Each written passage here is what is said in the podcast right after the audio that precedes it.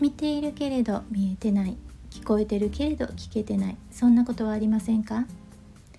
日々のささやかな気づきから生きやすさのヒントにつながる話題をシェアします。こんにちはリボンです。今日のタイトルは前後祭壇とつけました。前後は前後ろ。祭壇は切り落とすという意味の祭壇です、えー、サムネにあるその文字は、えー、今年29歳になる姪っ子が書いたものです。で彼女は今スペインで女子サッカーチームでプレーをしています。でこの文字はねあの彼女のブロマイドの裏に書かれてた文字なんですね。で今日ね私たまたま病院に行くのに病院の診察券を探す時にこれが出てきたんです。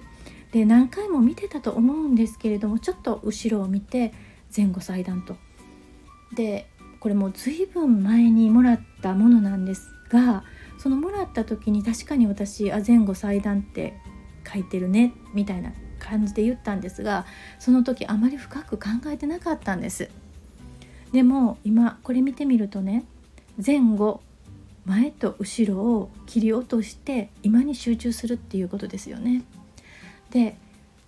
このメッセージを今日2022年4月1日新年度にこの私が見つけたっていうのは私に何か意味のあることかなと思ってシェアしようと思って、えー、はい、あの収録しています。でこれ彼女ね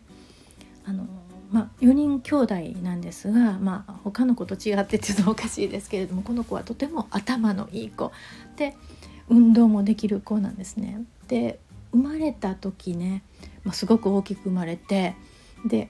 その私の妹の子なんですが妹が抱っこしないとずっと火のついたように泣くというぐらいすっごく大変だった子なんですね。ただ小学生になってねでこの子の特徴を妹から聞いたので覚えてるのが例えば小学校から帰ってきて保護者が書かないといけない書類とかねものがあればもうすぐに出して早く見て早くサインしてっていうようなこととか宿題は早く済ませるだとか何でも後回しにしない子だったですね。でまあ試合とかでねまあ試合に出る出ないとかですごい苦しいこととかいろいろあある中でもその愚痴を言わないでねぐっと自分に込める。でその時はあの音楽をねヘッドホンで音楽をぐーっと聴いてるっていうねそういう姿とかを思い浮かべるとやっぱりねあの今に集中する集中力っていうのがねすごいこうすごいことなんだなって思ってね。まああのなでしこの一部リーグにはいなかったけれどもやっぱりあの頑張ってなでしこに入れたっていうのはそれがあるのかなって思います。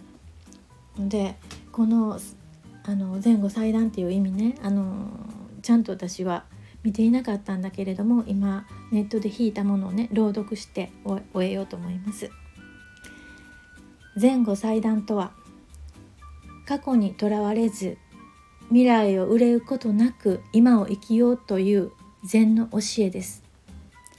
やり直せない過去を引きずるのも起こるか起こらないかわからない先のことを憂うのもすべて心を惑わせる雑念今を生きることに専念せよという考え方です新年度にあたってこれから皆さん、えー、この1年が良い年回りになりますように最後まで聞いていただいてありがとうございました。ではまた。